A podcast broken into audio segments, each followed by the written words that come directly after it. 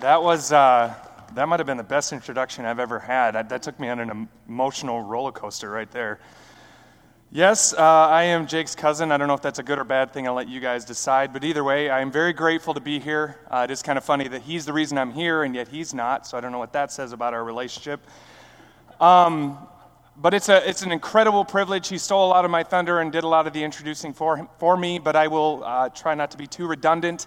Uh, I am a missionary of an organization called Steiger. Uh, and Steiger was started by my parents in the 80s. In fact, your pastor, uh, he visited the founding ministry that we had in the late 70s, early 80s. So he met my parents before I was even born. Um, so that was kind of weird to reminisce about that. Uh, not that I was there, obviously. Um, but my parents, they're, they're both from Minnesota, but they moved independently from Minnesota. They didn't know each other. They moved to Amsterdam uh, with uh, YWAM, Youth with a Mission, uh, and they had a heart to reach the dominant social movement of the time in Europe. And that were the punks and the anarchists. These rebellious young people who had such a negative view of God and they were against the system and they were upset and they were angry and they really, really did not like religion. And they were never going to come to the church looking for answers. And my parents had a real burden to reach them and, and they were praying, God, what do we do? And cutting a very long story short, they started a Bible study on a boat behind Central Station. So it's right in the heart of the city. Uh, and the address for this boat was Pier 14, and the word pier in Dutch is Steiger. So Steiger 14, that's how the name of the ministry started. Um, shortly thereafter, my dad started this band, as Jake mentioned, called No Longer Music. And as the name would suggest, it was always from the beginning about more than music. It was a way to go to secular places, to clubs and venues and bars and festivals, and to lift up the name of Jesus in a relevant way. And from the very beginning, God poured his power on this band. And really, he opened up doors all over the world, and a movement started of people who wanted to likewise reach those that would never come to a church. Fast forwarding to today, now we have a worldwide missions organization called Steiger International, and we reach and disciple the global youth culture. That's, what, that's our heart, that's our mission. And that's really just a fancy way of saying young people outside of the church, 17 to 35 roughly. They're remarkably connected because of the internet, because of the movies they're watching, the music they're listening to. But more than just superficial things, they're connected by two dominant ways of looking at the world. The first is secularism. And secularism is the death to religion. Religion has no relevance in their lives. They see, in Europe especially, they see these big, beautiful cathedrals, and they're essentially museums. They're just relics of their parents or maybe even their grandparents' generation, and they have no idea why that would even matter to them. Then we have relativism, and relativism is the death to truth. You know, truth used to be something that we could point to outside of ourselves to arbitrate between human opinion but now truth has been reduced to preference. It's like ice cream flavor. Whatever works for you is fine. Whatever works for me is fine. Just don't tell me what to think. And so, this is what young people are like outside of the church, outside of these walls. This is how people are thinking about the world, about the church, about God, and it is our heart to reach them. Now, if I had a spectrum of how people viewed God, and I just so happen to have a spectrum, it might be hard to read from there. It'd be like an eye, like a vision test, but I'll just go through it with you. If, if people, if this was sort of to capture how people outside of the church viewed God, or even in the church, it would look like this. On the far right, you have people that actually add things to God. You know, I think modern day Pharisees. That's a minority, but they exist. Moving along, in the middle there, you have people that are sympathetic and nominal right? They're maybe cultural Christians. They, they don't necessarily follow God. They maybe come to church once or twice a year. They view it as a generally good thing, but they're not following God per se. Um, but moving along the spectrum, you have people that are actually apathetic all the way to anti God, hostile to the things of God. And here's the truth the overwhelming majority of church initiatives outside of the church are to people in the middle or even to the right end of that spectrum people that are sympathetic to God. They're the ones coming to your Easter services, to your uh, Christmas services. They're going to come to your, your in house rallies and events. And this is good. We need to do this. But let me tell you something this is a shrinking demographic. There's coming a day, if it's not here already, where people will not come to the church looking for answers. Because I'm telling you, outside of these walls, to be a Christian is to be anti scientific. It means to be homophobic. It means to be a bigot. That's what it means now. That's the perception of what it means to follow Jesus. And so we can no longer expect people to come to us. And in Steiger, we have a heart to reach those on that end of the spectrum people that will never come to the church looking for answers. And so that is what we do, that is what we're passionate about. If you want a little bit more information about our mission, how it all got started, I really want to highlight two books we have many more in our table out there, but I want to focus on two. The first one is Rock Priest. Uh, it's the biography of my dad, how the whole thing got started. It's filled with crazy stories, miraculous uh, illustrations of God's power. Um, and then the book that I wrote, as Jake mentioned in November, called Jesus in the Secular World. The heart of this book is I want anyone in the church, regardless of your age, regardless of your context, to have a roadmap of how you can reach people outside of the church. What, what have I learned? What has God allowed me to experience that I can share with you that might equip you to relevantly reach those outside of the church? And so, again, this is, you know, there are far more brilliant people than me that have written books like this, but I really believe God could use this to inspire you to reach your friends, your family, your colleagues. I'd recommend checking that out. One great way to connect with us is through our weekly podcast. Jake was actually worked with us for over a year on this podcast. Uh, it happens every single week. It, it, it features myself, my dad, David Pierce, and two other key leaders in our mission. Uh, and our whole heart is this how can we be relevant? How can we be obedient in, in following Jesus outside of the church? It's the same thing that we talk about all the time. That, you know, we engage with uh, things that are happening on in our culture, different topics that are relevant to Christians. How can we be radical? How can we be faithful? How can we reach people? So it's about an hour long. It can be a bit fun and goofy and entertaining at times, but it also gets really serious. Uh, and it's a great way to stay connected with us. So you can even look that up right now Provoke and Inspire. It's anywhere you can get podcasts, you'll find it. Uh, and it's a great resource and a great way to stay connected to us. Um, one thing I want to mention is the No Longer Music send off show. Like, like uh, Jake mentioned, and like I've said, No Longer Music was started by my dad in the 80s, but it still exists. I've actually been involved for 12 years now with No Longer Music. Uh, I have seen God do incredible things uh, and this summer, we're once again going to hit the road. We're going all over Europe. We expect thousands of people to hear the gospel. But every year before we go, we do a local send off show. And what this is, is we invite people from throughout the Twin Cities to come to see this, this hybrid of, of music and theater and fire and special effects. I promise it's like nothing you've ever seen before. This modern day depiction of the life, death, and resurrection of Jesus. Not only will it blow your mind, but also it will give you an opportunity to meet the team, hear the vision, and send us off. It's at Cedar Valley Church in Bloomington, uh, April 28th at 6:30 on Sunday. Tickets are going really, really fast because we've re- we are in a venue that's much smaller than normal. So I'd recommend you, you grab a ticket from us, or you can go online at nolongermusic.eventbrite.com. And then finally, we have a newsletter, which is just the most general way to stay connected with all things Steiger. So sign up for that. What I want to do before I get started here is show you a, a, a video of a tour we just did in Colombia. In December, we did a 10 day, 10 concert tour. And, and like I said, I've been involved for 12 years, but I don't know if I've ever experienced God move as powerfully like He did on this tour. It was unbelievable. And the reason I want to show you this is because it establishes the context that I want you to understand, which is that God is powerful. That though the problems outside of these walls are great, God is more powerful than the barriers, than the obstacles, and that His heart breaks for people, and then He is at work reaching people, and He invites all of us into that. So I want to show you this video, and then I'll launch into my talk. Colombia needs Jesus. Hundreds of thousands of immigrants have crossed into the border fleeing economic crisis in Venezuela. Tensions and violence continue to escalate between police and immigrants who are viewed by many as a danger and economic burden to the country. A heavy presence of cocaine continues to foster gang violence and drug addiction throughout many areas. Until 1991, the Roman Catholic Church was recognized as the state religion. Today, an ever increasing majority view God and the church as legalistic traditions of the past. Still, many are desperately searching for hope. No Longer Music started as an outreach to punks in Amsterdam in the 80s. Since then, we have traveled all over the world and used music and theater to present the gospel outside of the church. 2018 ended with a 12 day, 10 show tour of Colombia, and the results were amazing.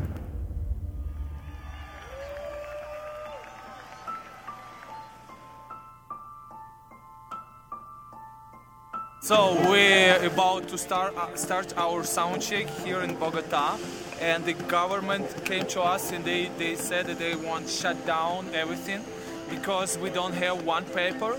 So we're trying to do our best and we need to pray about this. So Lord help us to do this.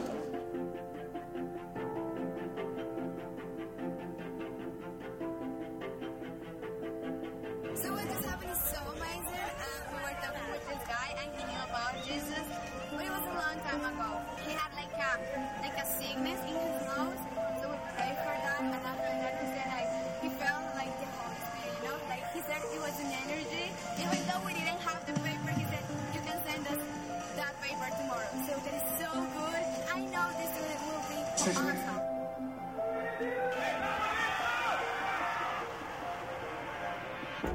saw these three teenage guys sitting on a bench.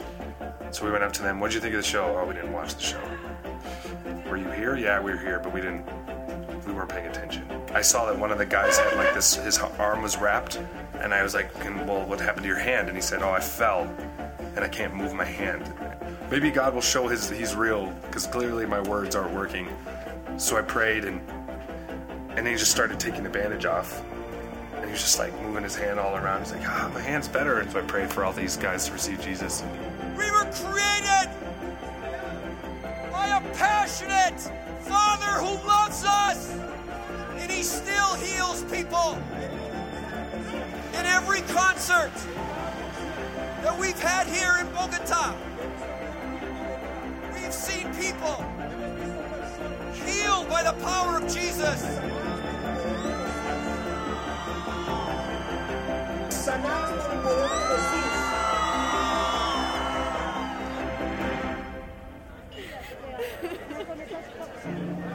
Cuando paso por acá directo a una reunión más para mantenerme 24 horas más sin consumir alcohol y drogas, todo la atracción de ver el, el evento y me muestran una vez más que es el amor de Jesucristo.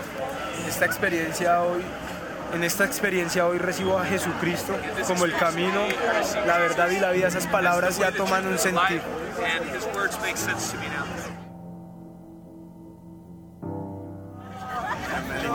Muchos iglesias y la soy apático porque no me gustan las cosas de Jesús por muchas cosas que pasaron en mi juventud.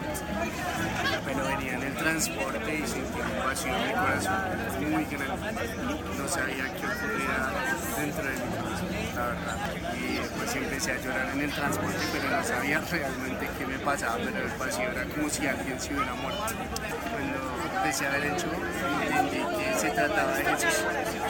Jesús cuando así lo de la cruz, empecé a sentir alegría, alegría, alegría. Sentí que algo, algo pasó en mi corazón, se llenó, hay algo raro y sí.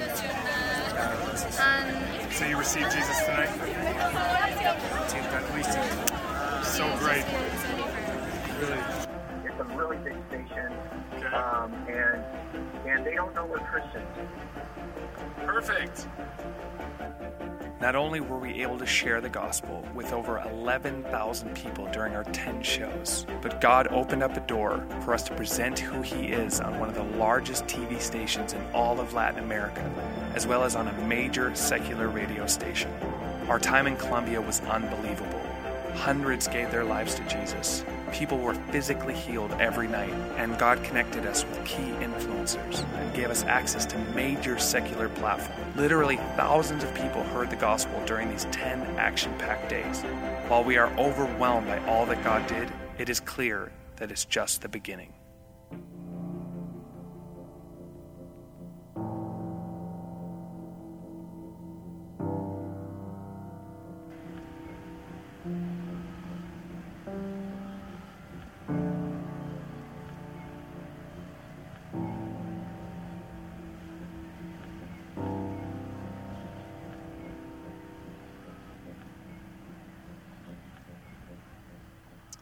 Know, as I was as I was writing the book, Jesus in the Secular World, I think I had a basic question in my mind, and it was how can I equip people, or, or what does it take for people inside of the church to reach those outside of it? That was the question that was in my head. That was what I was attempting to answer.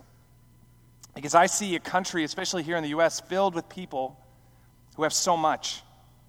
We're so well resourced. We know so much. We have so much opportunity.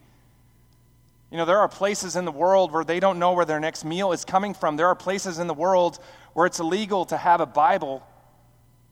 You know, I was hearing from a missionary, the church I go to is in China, where it's illegal to have a Bible. It's illegal to have a Bible study in your home.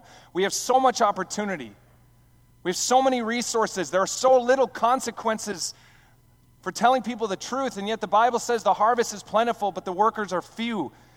And this burdens me. It burdens me in my own life that I'm not doing as much as I should. And so I'm trying to answer this question what does it take? What do we, what do we need to do to mobilize this army of believers to make a difference in this world that is desperate to hear the truth. And I was led to the story of Nehemiah, which is an incredible narrative in the Old Testament. I'm sure you're familiar with it.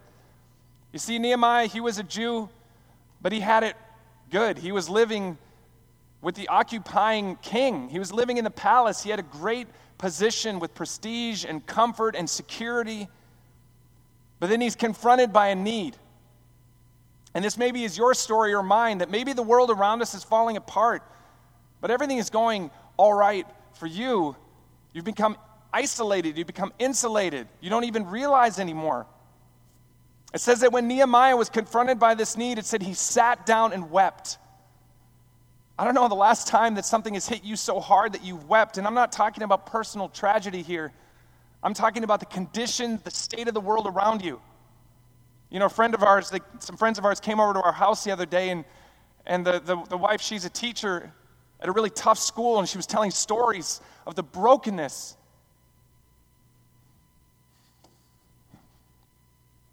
The broken families, the violence, the drugs in our own cities, the destruction. When is the last time God has touched your heart about the burdens around you? Are we content to just watch Netflix? Go to church on Sundays? Nehemiah was confronted by a need and he sat down and wept. And then it said that he prayed and fasted because let me tell you this having a broken heart means nothing if God doesn't move through what you're doing. This is not about human strategy. This is not about putting our heads together and coming up with a perfect plan. This is about saying, God, I am desperate for you to move. I have nothing, I have nothing to give. I have five loaves and two fish. It's not enough. But Lord, if you'd use me, I'll go. But you got to go with me because I don't have enough. He prays and he fasts, but he recognizes that if God doesn't go with him, he's got no shot. And then he takes a really big risk. He takes a really big risk. He goes to the king and he says, Can I have the time and the money to go build a foreign nation up? This is ludicrous. I mean, think about how ridiculous this would have been. I mean, this was an era where if you even seemed upset in the presence of a king like this, you were dead. There would have been plenty of people around him, I'm sure, that would have said, Oh, just be a nice, good Jew. You know, just, just influence people with your attitude and the way you work. There's always people that'll tell you that. Oh, you don't need to risk that. You don't need to go. You don't need to open your mouth. Just live it, you know? Just be really, have a positive influence. And maybe after 20 years, someone will pick up the hint. He takes a big risk. He risks everything. Why? Why does he do this? I think it's valid to ask the question. It's certainly important to understand why. You know, my time in No Longer Music has it's been costly at times. You know, my wife and I, we toured together for six years before we had kids, and, and this was tough. I mean, every year we'd have to pack out of the house that we were living in, and we would have no idea where where we'd be living when we came home. We were living out of suitcases. You know, every day in a new city. You know, we might have a big stage, but we do all the work. They're, we're not rock stars. We set everything up, we tear everything down, we work hard, we pray with people. We would get home late, sleep on church floors, get up in the next day, do it all over again. My wife would be one of two girls, 18 guys smelly, hot vans. This wasn't glamorous. This was hard work. This was a cost, but this was trivial. There were much harder costs. God opens up doors for us to go to the Middle East often to preach in Muslim contexts. We've had rocks thrown at us. We've been called infidels. We've had our power cut. We've been followed by the secret police. We've started at least three riots. There's a cost. I remember one time I was talking to my Ukrainian, one of my Ukrainian friends, he was on that video. He was organizing a tour for us. And Ukraine was never really dangerous until 2013 when a war broke out that the media has gotten bored of, but it's still going. And so it's become more unstable. And we were about to go there, and I'm talking to Valery, our Ukrainian partner, and he said, Yeah, the strangest thing happened. The first city of this tour, which we're going to in one week, I was having a meeting with the church, and um, I went out when it was done, and I was going to go home to the train station, and, and uh, it was eerily quiet on the streets. There were no people, just riot police. And he didn't know what was going on, but he just made his way to the train station and went home, and he finds out later that this extremist group had been going up and down the streets shooting at people. They blew up the local government building. And this was one week before we were supposed to go to the city.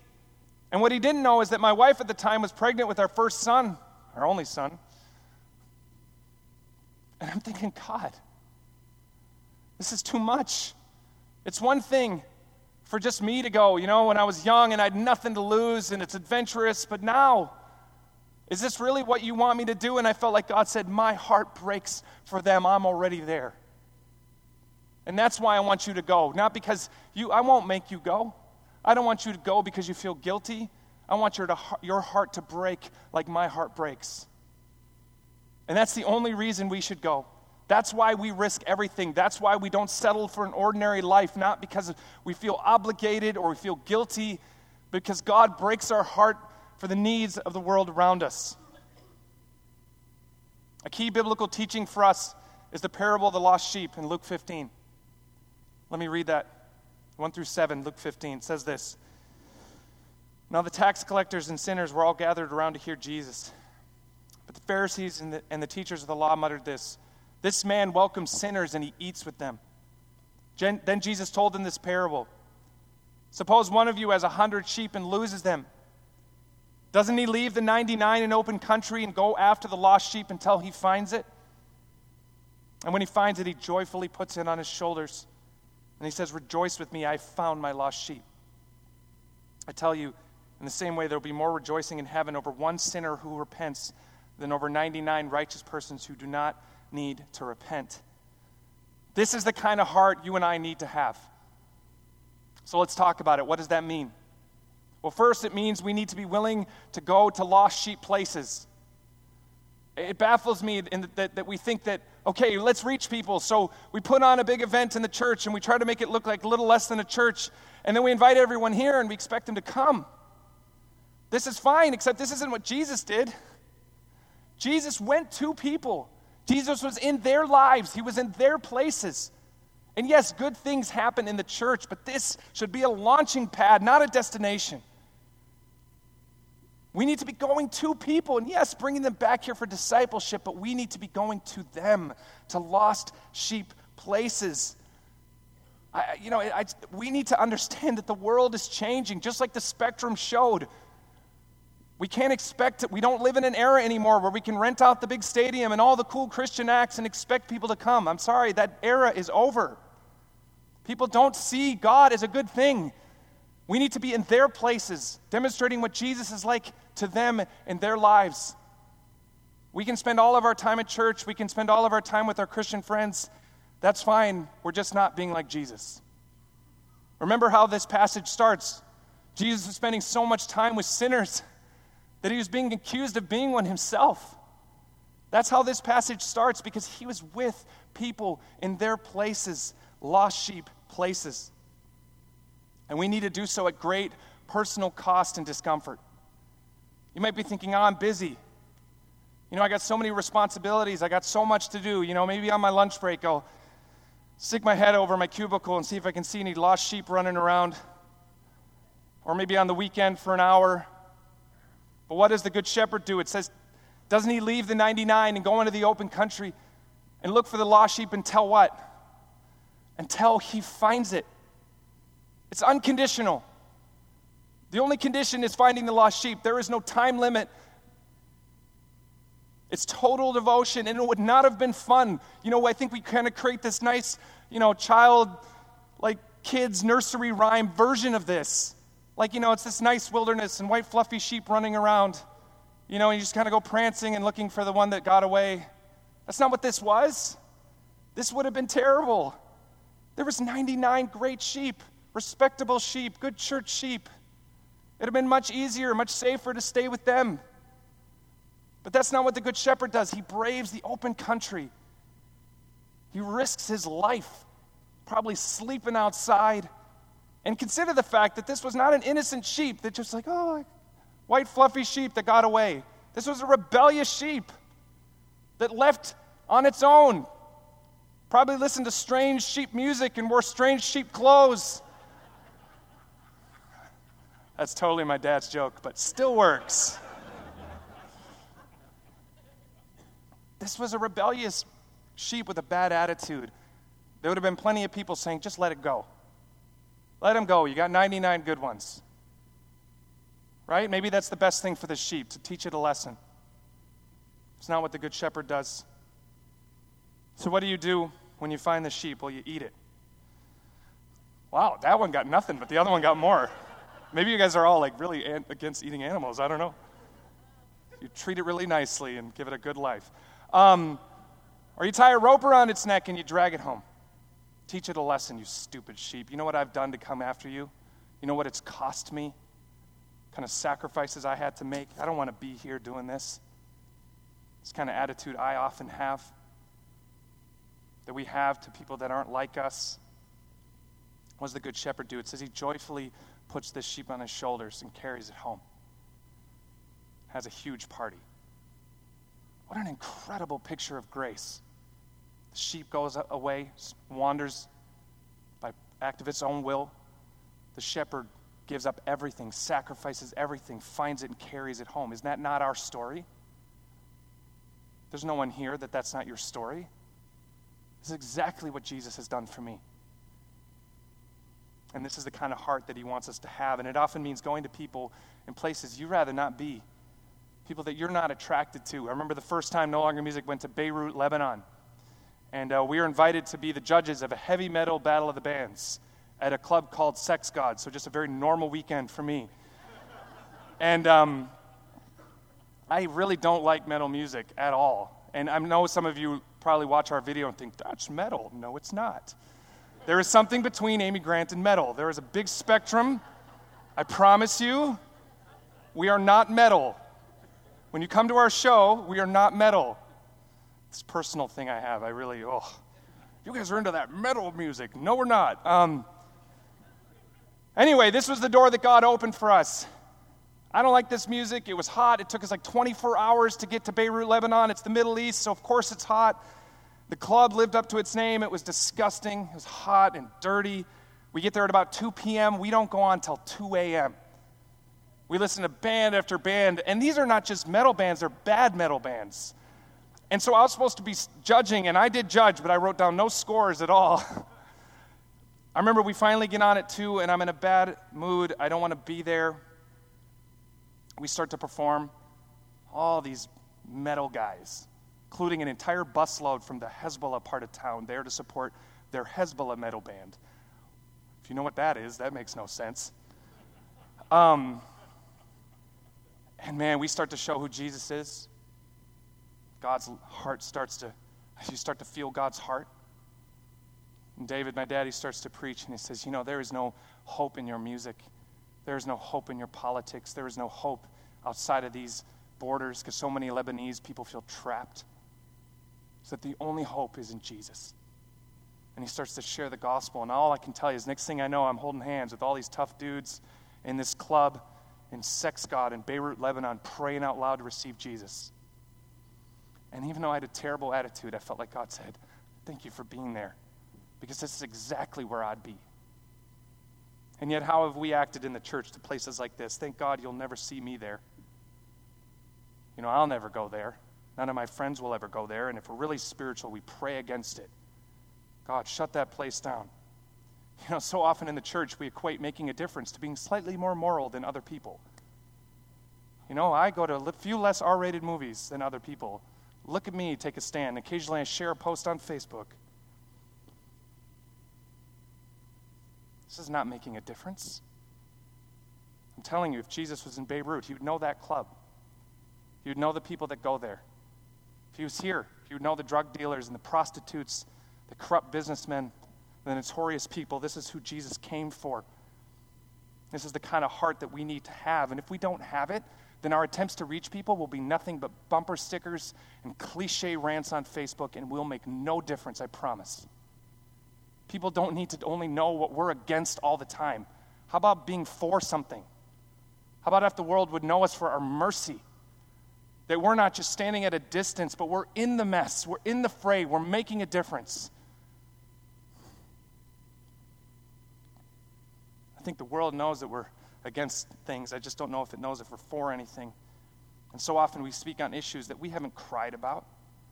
We pick some topic, you know, like abortion. Yes, horrible, evil. But have we cried? Do we actually do something about it? Do we put our lives on the line? Do we invest? Do we sacrifice? Do we, are we there with the women that are so confused, so deceived? Do we give of ourselves or do we just stand back and put bumper stickers on our cars and share an article on Facebook and think, yeah, look at me, I'm making a difference?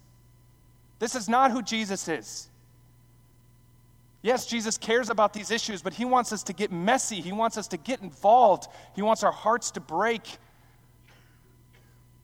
The problem is our hearts have grown cold. My heart has grown cold. And if you're like me, I wake up most days with just enough concern for myself and maybe the closest people around me, and that's it. It is just so human to be so selfish. It comes so easily to us. So, what do we do? Well, I'll tell you, you can't try harder. This isn't an effort thing, this isn't a grit thing, right? It's not like starting Monday, I'm going to love people better. Don't work like that if you're like me, but we can repent. We can repent. We need to repent. I need to repent. I need to say, Jesus, I am not who I'm supposed to be. I have my heart is not broken. I do not weep. Some days I don't even care. And this does not reflect who you are. This is not who you were. Jesus, break my heart. We can repent. It's not a one time thing. If you're like me, you're going to have to keep doing it. And you're going to have to keep doing it. And it's a dangerous prayer. I promise you, ask for a broken heart is a dangerous prayer. Because suddenly you're not going to be so content to just do your thing, to go about your business. Suddenly it's going to disrupt things a little bit. You're not going to be so content to be ordinary. No offense. It's going to break your heart and you're going to pour yourself out because you are compelled. Like Nehemiah, it drives you to your knees in desperate prayer. And though you don't have what it takes, you cannot stay silent. You cannot stand still. And it starts by getting out of our bubbles, people. This, I, this is from me, too we become so conditioned in our little lanes and we only see our friends and our we go to the same coffee shop and do the same little thing and we never talk to anybody and we never see anybody our whole culture is so individualistic it's so conditioned to avoid human contact even though we're desperately lonely we need to break up our routine you need to find a way to get around some people that don't look like you don't act like you don't think like you we need to get out of our ghettos out of our bubbles and start interacting with people that need to know jesus and I'm telling you, when you do that, then you'll start to feel what God feels. And then you'll start to do what God wants you to do.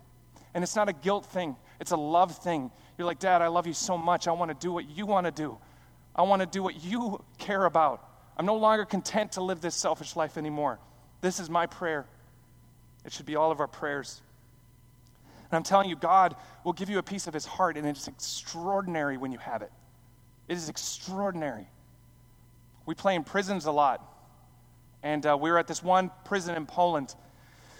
And uh, the chaplain that worked there was trying to give us, you know, make our expectations good. And he was saying, you know, don't expect the prisoners to care or show a lot of enthusiasm for your show. You know, they'll act very standoffish and distant. It's normal. And so we were like, whatever. So we started our show, and like 500 of these prisoners ran to the front of the stage, and they were clapping and cheering. If it wasn't for the barbed wire and the sniper rifles, it would have been like any show we perform. And um, it's, we start to show who Jesus is. And you can feel the love of God come down in that prison. And David gets off the stage, we all do, surrounded by all these tough men. And David starts to say, You know, God is a good father. So many of you, you didn't even have fathers, or if you did, they were abusive, they're alcoholics, they didn't care about you. But that is not who God is. And I'm telling you, when he was speaking these words, I have never felt God's love so powerfully. It was like a physical weight, it was hard to stand under it. We had a crew that ran our sound and lights that were not even Christians, and even they were stunned. They were like, What is happening? And David points to the biggest, toughest looking guy and he says, You know, I think God specifically wants to tell you that he loves you and that he's your dad and he wants to know you. And this guy's holding back tears. He said, If you want to know this father that I'm talking about, raise your hand. And Over 60 men raised their hand. Pray it out loud in front of all these other prisoners at great risk of their own safety to receive Jesus. And we found out later that a revival broke out in that prison, that, that the prisoners were leading Bible studies, leading other prisoners to the Lord. And I'm telling you, even years later, when I would tell this story, that weight would return. I'd feel the power of God's love. And this is what He wants for you and I. In fact, we couldn't even handle the weight of God's full love for the people out there. But we need to ask for a piece of it. And He'll give it to you. And then no longer will it be an obligation. No longer will our attempts to reach people be cold or cliche or a method or a strategy. It'll be fueled by God's power and motivated by His love, and then we'll actually make a difference. Amen? Let me pray for us. Lord, I, uh, I thank you. I thank you for your mercy, God, that though I screw this up again and again, your grace is enough, Lord, and you bring me back to this place. You remind me of what matters, God. And I pray for everyone here that this would not be received as condemnation. This would not be received as judgment. This would be received as a challenge to live the life that you've called us to live to make the difference you've called us to make. We are not meant to just accumulate things and grow old and die. That is not what it means to follow you, Jesus. And there is, there is a plan for every person here, regardless of context, gifting, age. It doesn't matter. You have a plan, a radical plan. But Jesus, let it be birthed in a deep anguish, God. Break our hearts. Lord, we don't need to have it all together. We don't need to have it perfect, Lord, but break our hearts. And then send us out, Jesus, to make a difference. Amen.